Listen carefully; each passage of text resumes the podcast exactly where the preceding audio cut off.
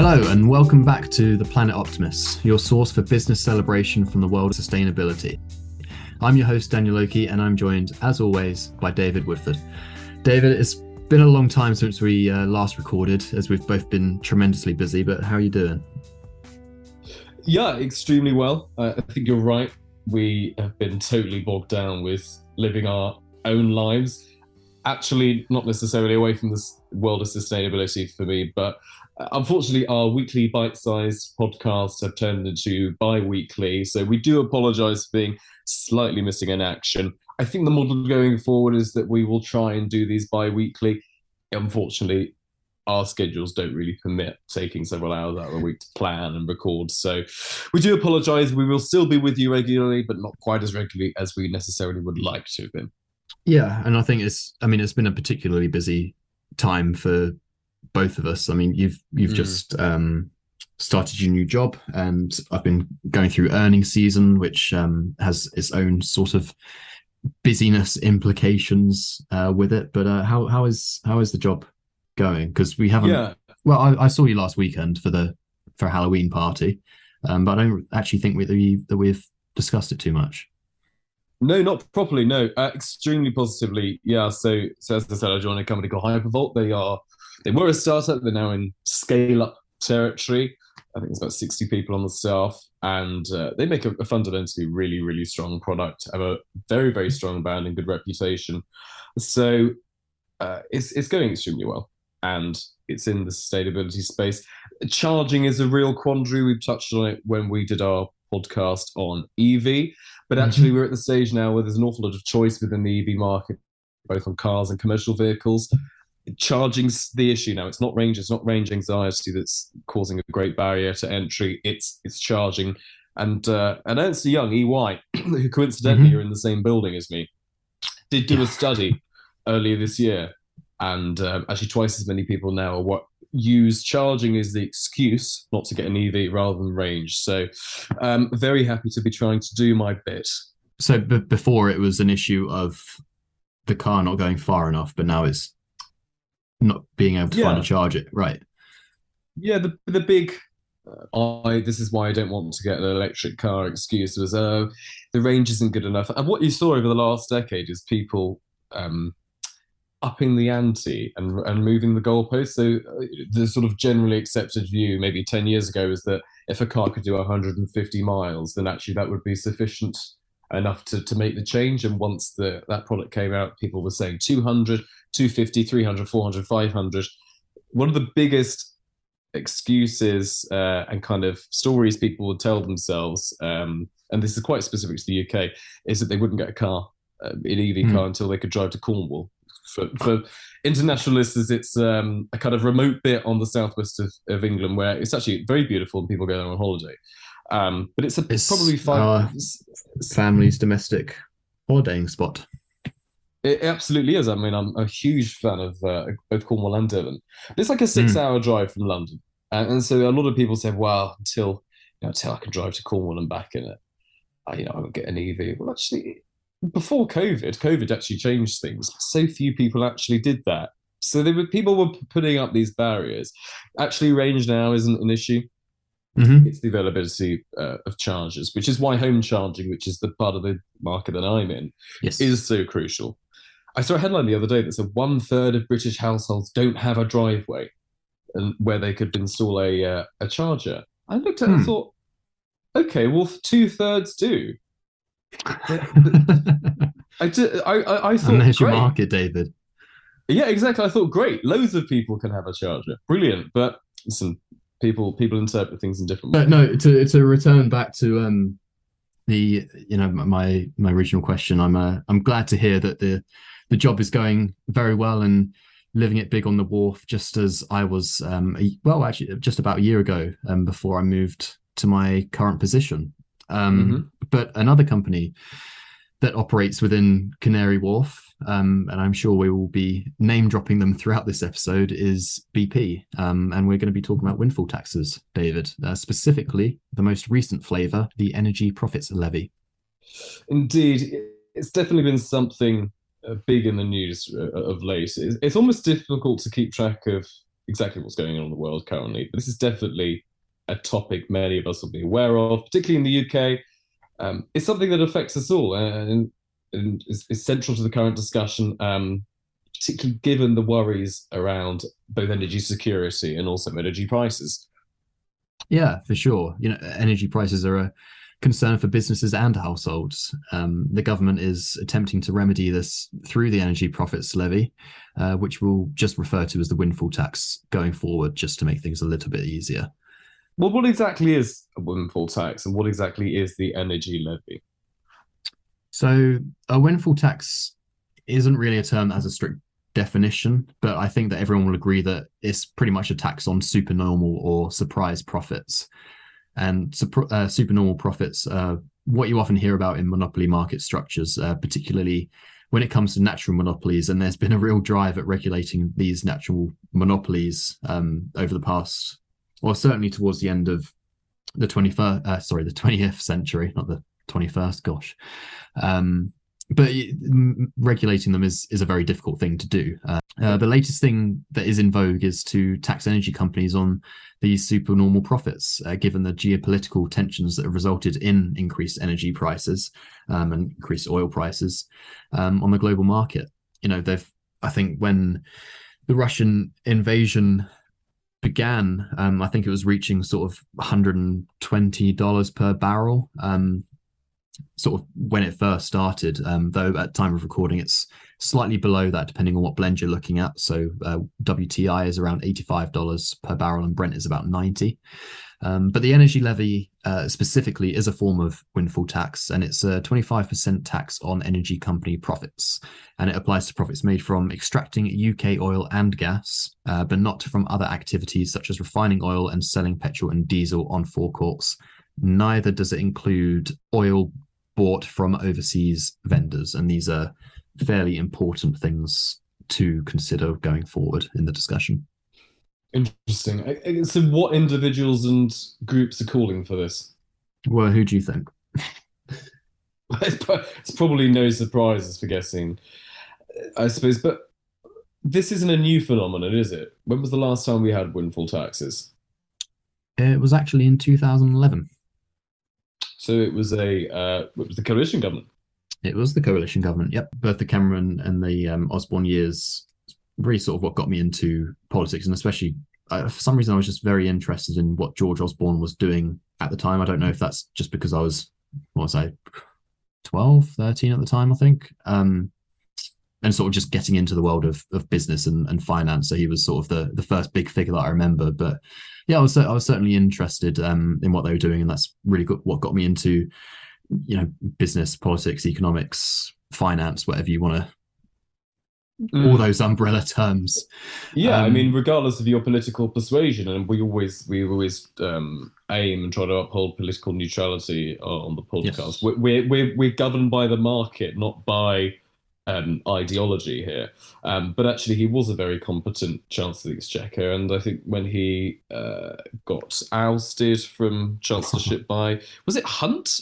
No, it was Philip Hammond. No. Sorry, Philip Hammond was um was succeeded him in 2016 didn't uh, he yes he did yeah May so, and but, yes and he was very bitter about May um in his words betraying him not mine yeah but he was made a companion of honor which i thought was a very fitting fitting honor for him to he receive. did post a few choice tweets. I don't know if you remember them. No, there was no. there was one at one point saying that he wanted to cut up Theresa May and put her in his freezer. Really? Yeah. I hope I'm not making that up. Remember. Well, I hope I am, but um, I really don't remember that. I mean, he I, I know he went to work for BlackRock and then became editor of the Evening Standard. I really yes. don't remember him saying that, but I did oh. go on Twitter. Yeah, well, no, neither do I. Please look but, that up because um, if, no, no, if it yeah. is true, that's bizarre, and if it's not true, I don't know where you've got that from. yeah, a very weird. Yeah. Um, so I'm got... reading an article, and it definitely it it definitely has those words, but I'm not I'm not sure where he said it. It might, might not have been a in a tweet, but George Osborne has insisted his comments about wanting the prime minister, quote unquote, chopped up in bags in his freezer were said in jest. Um, I did. I did think it would be strange for the former Chancellor Exchequer and the national newspaper editor to tweet that. Yes. Um, the thing is, I don't know where it's come from, but but he he de- he definitely said it. Um, you definitely might oh, Os- Well, no, Osborne has told more than one person that he will not rest until she is quote unquote chopped up in bags in my freezer. So I, I think it was a conversation that he had with right. someone or a few people, and it got leaked, and he admitted that he said it. But mm. yeah, so that's George Osborne. that really but, doesn't paint paint the Chancellor of the Exchequer for six years in a very good light. Actually, his fiscal policy was very clean and tight, yeah, his, his, and, his, and, yeah. and, and, very successful. Yes, but um, returning to another um, conservative politician, Baroness Thatcher, and she also introduced a windfall tax during the 1979 oil surprise. A sort of thing that we're we'll be looking to discuss or find out within this episode is you know whether the windfall tax is more of a windfall or a or a win fail tax uh, to give you mm-hmm. another little sound bite. How is it a fail? How would it be a fail?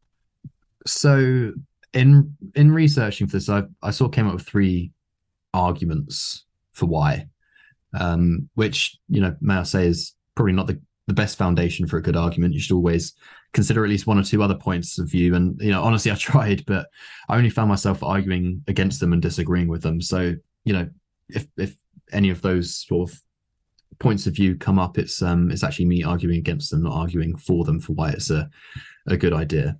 Um, but the first argument is that it's going to harm investment, as most taxes do. Um, well, almost never purposefully, but you know, as a sort of a byproduct of implementing them. Uh, the second is that it's actually going to be incredibly damaging in the long run, uh, both for businesses and for Britain um, and her security. And the final point is simply that it completely goes against all four pillars of Smith's guidance for an ideal taxation system. Well, you are you're preaching to a fellow member of the uh, low tax choir. The the Laffer curve while simple is such a powerful idea. And you know, actually, I was thinking about this on the train to work this morning. I don't know why economics isn't part of the, kind of basic school syllabus. Uh, you know, up until year nine or ten or whenever you stop doing the kind of prescribed lessons. You know, you can drop geography at the age of 14 or 15 i, th- I think you know should, you should definitely have a everyone should have an underpinning a basic knowledge of economics yeah, I mean, I, I don't I don't know where Fiji is, but I can tell you what trickle down economics is. um, well, to be Absolutely. fair though, I never actually I never opened an economics te- textbook until I started university, um, and it's one of the things that I really wish. Um, I, I had the op- option to take it at A, at A level. Um, mm. G- did we? I, I, didn't do it at GCSE, but we must have had the option to. I did it. Um, um I did an A level as an option. We didn't do it at GCSE, but I, like you, through my teenagehood, um, watched the news and watched Question Time, Newsnight, all the politics shows. So I had a, yes. a basic understanding of how how things. I mean, I remember I was probably about eight or nine. My mum encouraging me to read newspapers. It's very important to read newspapers, and she used to read The Independent, um, ah. which is kind of I suppose middle of the road, um, but also relatively neutral. Um, yeah, quite a good way to quite a good way to. She's a very moderate woman, um, which mm, I hmm. greatly yes. appreciate because actually that was my kind of uh, introduction to the world of politics and economics. But um, yeah, no, I did this, the, well, I was just going to say I, I did the same when I was. To be fair, when I was in year six, actually, I remember going to the shops, um, mm. and this is when I had literally just kind of came out, which I think is sort of like the cheaper, more well, more easy to read, easier to read um, version of the Independent, and you know, as a school kid in year six, um, having you know whatever I had, two quid, five quid, whatever to spend. Um, at the end of the day, I would put about twenty or thirty pence of that towards uh, the newspaper, and I'd read it when I got home. I, I suppose that's sort of where my journey started. It was um, it was sw- the swine flu outbreak, and that's when I started reading the news because I wanted to understand swine flu, bird swine flu was afterwards, wasn't it? Yeah. Um, and that's when I started reading it because I wanted to understand what what this was.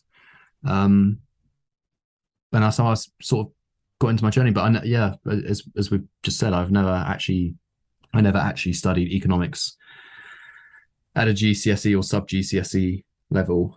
I remember though, I, I used I remember used, I used to buy the Financial Times, which was quite a lot when you're sort of eleven yeah. or twelve. It's about it was probably two or three. I don't know what it is now, two or three quid. Um, and it's there was a there was a stock in it that stuck with me, and it was called Hot Tuna. And I just looked it up as you were talking, and it was yeah, 2011. They went from being they went they uh, got taken private, mm. and it stuck with me all those years. That one stock, probably because at the age of you know 12 or 13, I thought, what a strange name name for a company. Yeah, I know. I would sit there looking at the stock. Sh- I mean, looking at the mm. stock prices in the newspaper is absurd because you're you're looking at something how, which is yeah. totally out of date instantly. Mm-hmm. But yeah, it but was then, a novel way to get an introduction to the markets. Yeah, absolutely. And then in 2016, I would after school, um, I'd go into the common room and I'd, I'd read a copy of the Telegraph. So we always got the newspapers ordered, so I'd read the Telegraph, and then I'd read uh, the week's Economist if um hadn't mm-hmm. already read it. Yeah, which was yeah. I, I mean, I still read the Economist now. It's a fantastic publication. Um, Talking of economics, we used to get a oh I don't know, it's free or you know a pound an issue or something like that.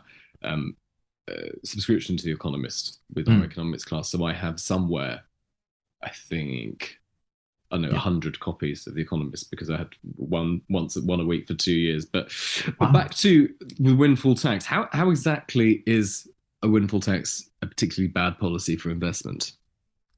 So you know, taxes are essentially state-sponsored theft. Um, I think it was Robert Nozick who was more of well is um, more of a social and political philosopher rather than economic, uh, who first coined the adage that taxation is theft. Though I'm not 100 percent sure whether he did or not. Uh, but regardless of your point of view, that's that essentially the bare bones of it. Uh, you could argue, which is only a comparison that's become relevant in the past half a decade or so, is that taxes are a subscription to safety.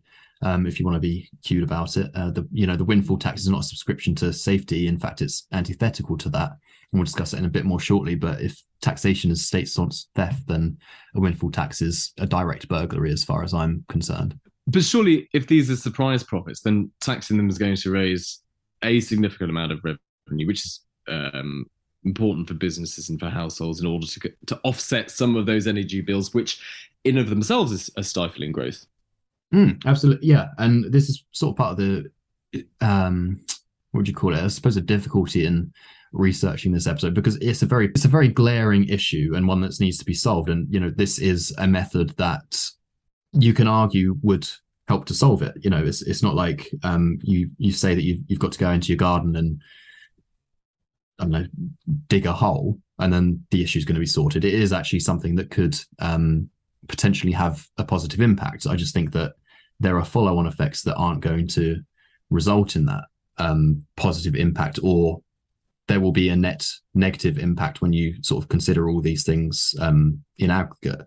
But ultimately, it's you know the Treasury are looking to raise about five billion pounds from this uh, from this windfall tax uh, in order to offset offset household um, energy prices. I'm not sure. I don't think it, it is going to businesses. I think it's just households. Um, so you know, four hundred pounds will be given to every household, uh, yeah. paid directly to energy suppliers.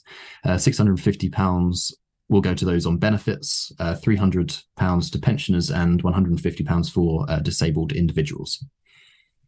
Sounds like it's going to cost an awful lot more than five billion pounds, surely. Yeah, it's going to cost fifteen billion pounds, uh, David. But um, this is on top of the 150 pound council tax rebate for households in bands A through D, I believe it was that was announced in February. So um, yeah. Mm, so we get a, this huge levy, and we're still 10 billion short. Yep, um, but there are further implications. Um, you know, this ultimately is going to decrease investment. Why would you look to invest in a company or an industry uh, if the government is hostile to it and is going to punish any form of success? You know, success is measured by profits at the end of the day in, in the world of business and you you know you're not you're just not going to invest in that company or that industry. Uh, why are you as a business, going to innovate, uh, put money towards R and D, cut costs. If you if you're just going to be punished for it, uh, let's not forget that a lot of the innovation in the energy sector at the moment is for clean energy. In fact, correct me if I'm wrong because I feel like you would know a bit more about this, but surely all of the innovation is going to looking for cleaner energy sources. You know, BP aren't looking for quicker ways to drill oil. Uh, you'd hope so. Uh, it's not the reality, but there is, regardless, a lot of uh, a lot of effort and a lot of resources going into clean energy. Right. Yeah. So most most of it is for that. So you know, why are you going to try and prevent it? It, seems completely counterintuitive to me. I, I think we can all agree, though, that, lower energy bills are good. It, it means more people have got greater levels of disposable income. Businesses, you see their profit margins higher, and they are rising quite steeply. Hmm. Yeah, for sure. And you know, energy prices are incredibly high at the moment, and everyone, well, a, a lot of people know this, um, and it's putting a strain on pretty much every household at the moment. I'm sure, mm. um, the majority of them anyway. Um, however, one of the most beautiful things about the free market is the price signal, and I think it's actually going to incentivize bad energy usage uh, in favor of cost cutting, such as you know insulation or just throwing on another jumper. That's a really interesting point, though, uh, about the fact that it's not actually going to change people's behaviours. We need to be insulating our homes, insulate Britain. Uh, the, the most well-known um, advocates for that. Uh, we need to be changing our behaviours. We need to be using less energy. Uh, and that's a really interesting point. The the idea of subsidizing our energy usage isn't going to incentivize that at all. Now, th- there is an argument because it's, it's protecting the poor and vulnerable during a cold period of the year, during winter. That's fine, but there is an awful lot of the population who are just going to carry on as normal. Yeah, and that's exactly you know what I'm saying. That the price signal is this is too expensive. Uh, let's find alternatives.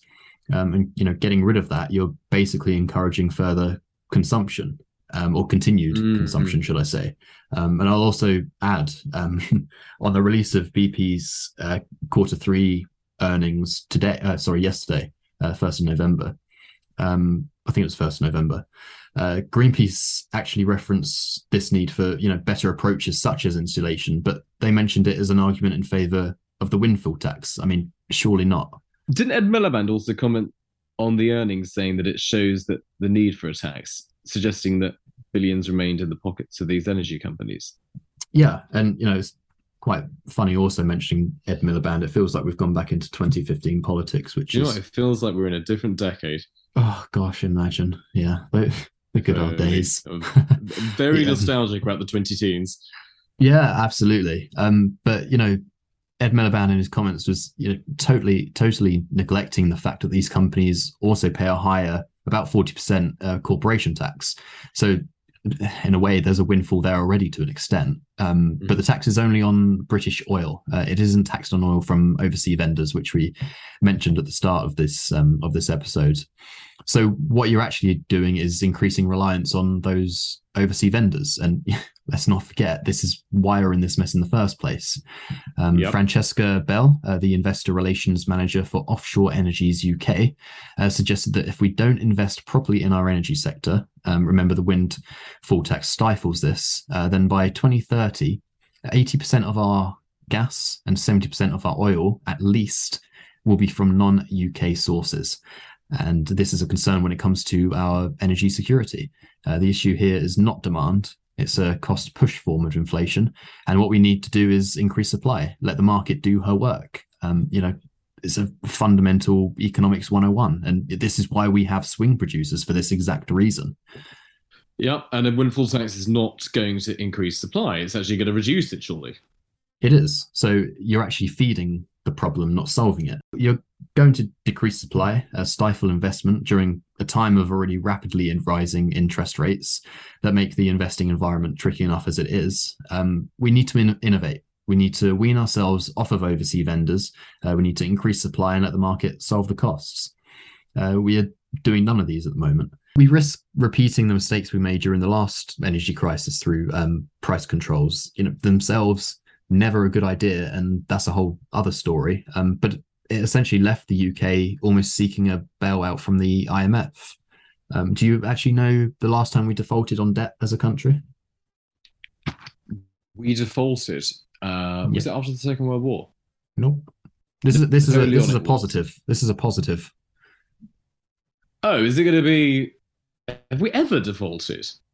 So it was no, um, it was the 13th century. Um, you know, before Oh. the United Kingdom even existed, it was the Kingdom of England. Um, I believe defaulted on its payments to Italian merchants of some description. I'm not. I'm not sure. Obviously, I'm delighted that since 1707 we we haven't managed to default on anything. Yeah, absolutely. There was uh, uh, 1707 was a was a lovely year, and I think it was two years before the birth of Adam Smith, um, if I'm not mistaken. I know that Shell, in particular, are keen on innovation at the moment, and they've put 25 bill towards uh, a renewable energy product. But assume their profits are also are also skyrocketing in line with BP's. They are. Um, well, not in line with. Um, Shell has actually been the biggest winner from this, um, as far as I'm aware. Um, their profits have tripled, uh, while the likes of BP and Exxon, uh, for example, didn't see that huge of a growth, uh, but still had exceptional earnings uh, this quarter. Um, profits for Shell are about seven billion pounds. And it's important to realize that, and we've discussed this in an earlier episode, that diversification is super important for investment. Surely to call these businesses uh, oil and gas companies is is a bit of a stretch, given their diversified states at the moment. They, they're energy companies. They have massive divestment into other sources. Uh, these companies are investing appropriately where needed. Um, we've, we've already discussed the importance of ESG considerations in our last episode. And these companies are committing significant capex towards projects that they will realize revenue from for, for years and years to come. And uh, yes, while there is greenwashing out there and it needs to be called out, uh, th- regardless, there is diversification and there is investment in the areas that we need it. Yeah, they're they're already innovating and looking for ways to divest away from dirty energy into clean. Um, it's like taxing the sales of Guinness because you don't know the taste of Gordon's gin. Uh, BP, for example, uh, divested their stake in state-owned Russian company Rosneft at a significant cost to them. I think they had about I think it's a, like a 14, 15 billion dollar stake, um, and it's going to or has cost 25 billion. Uh, so you know, Rosneft are not appearing on the company's balance or income sheets, um, as far as I'm aware. Um, though I haven't dived into them yet. But what about this relates to Adam Smith's four pillars of taxation? Uh, you, I believe, wrote an essay on this, didn't you? I did. Uh, it was also my only essay I wrote that had a word limit of 2,500 rather than 2,000 words for my undergraduate. Uh, spent a lot of time in the in the IEA's library, uh, going through documents to write it, and of course the Wealth of Nations. Uh, the four pillars, in no particular order, um, are convenience, efficiency, certainty, and fairness. And the windfall tax defies all of these. It, it, it doesn't help that our taxation system is already pretty difficult enough to navigate. Is it? Is it? It's super complex. It really does need an overhaul, doesn't it? Yes, we need to take a page from Hong Kong's tax book, I suppose, because uh, that's um, I believe that's it's either the shortest or the just the easiest to to navigate in the world. Um, Mm. fingers crossed for that, but I don't see it happening at any time soon. Um, but in terms of convenience, um, you know, I've, I've already mentioned that these companies pay a higher corporation tax as a form of windfall anyway. Um, efficiency wise, so much time is going to be spent by um, HMRC, uh, His Majesty's Revenue and Customs now, um, officials to finalize the policy. It's it's not going to be easy. Um, and then there's the issue of certainty, which this tax also defies because you know it's a pretty brash legis- legislation. Um, it's it's not at all um, you know certain because how do you know when you invest in a project that you know two five years ago um, in the future you're not going to be slapped with another uh, tax or another form of of regulation. Um, and you know this tax itself is supposed to last two or three years, or quote unquote, whenever prices return to normal. And we both know that it's easy to implement a tax or regulation, but it's very hard to remove it. Uh, sticky regulation, essentially. But I say this, uh, David: the the normal price level is whatever the market determines. Uh, there is no other normal price level, not even 0.01 percent above or below the market. Uh, and you know, don't get me started on fairness. No, you're, entirely right. It, the price is what it is. I think people just might just think normal is is the price at which it suited them. J- just how super normal are these profits? Very. Um, but let's not forget that back in March 2020, uh, when the price of oil fell to around twenty dollars a barrel, I think it was about 23. Um, you know, it's the, it's the business cycle. Uh, sometimes there are exogenous events that influence that, and the market, and hence the market price, uh, jumps around a bit and is slightly uncertain. Uh, you can't stop the business cycle, uh, regardless of what Gordon Brown said. Instead, it really is a throwback. This episode, um, really is, isn't it? Yeah. Um, anyway, our first prime minister. Um, no. Uh, instead, we're providing a solution that allows us to, you know, brush the root problem under the rug and, you know, say you've solved the dilemma. You're not. You're not hurting Russia. You're not hurting Putin. You're hurting Britain, uh, her companies and denizens, and her future long-term prospects. You're already seeing that with companies such as EnQuest, who have committed to moving investment. Uh, by the way, they put in about four billion pounds over the past decade or so, including into the Kraken field um, and they're looking to move to um, invest in Malaysia offshore rigs. Uh, we're already losing investment, and you know I think I read something the other day that France is getting more investment than us uh, for the second year running. I believe the figure year was um, figure was, but um, as long as they don't beat us in the World Cup, given the uh, huge amount of investment they apparently are getting, maybe you should bone up on your French, Daniel. Uh, I yeah, I could, but um, Chelsea are currently winning the the Champions League match, so I'll I'll I'll, I'll stick with Chelsea before I before I jump ship.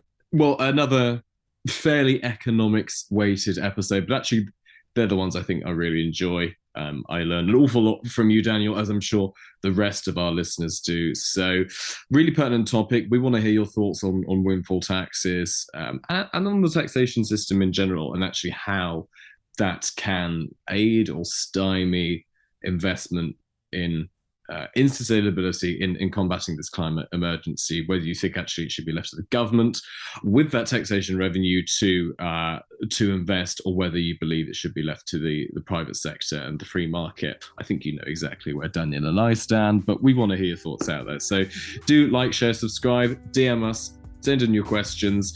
Really appreciate all of you and your continued support. So from me, it's goodbye. And from me, it's also goodbye.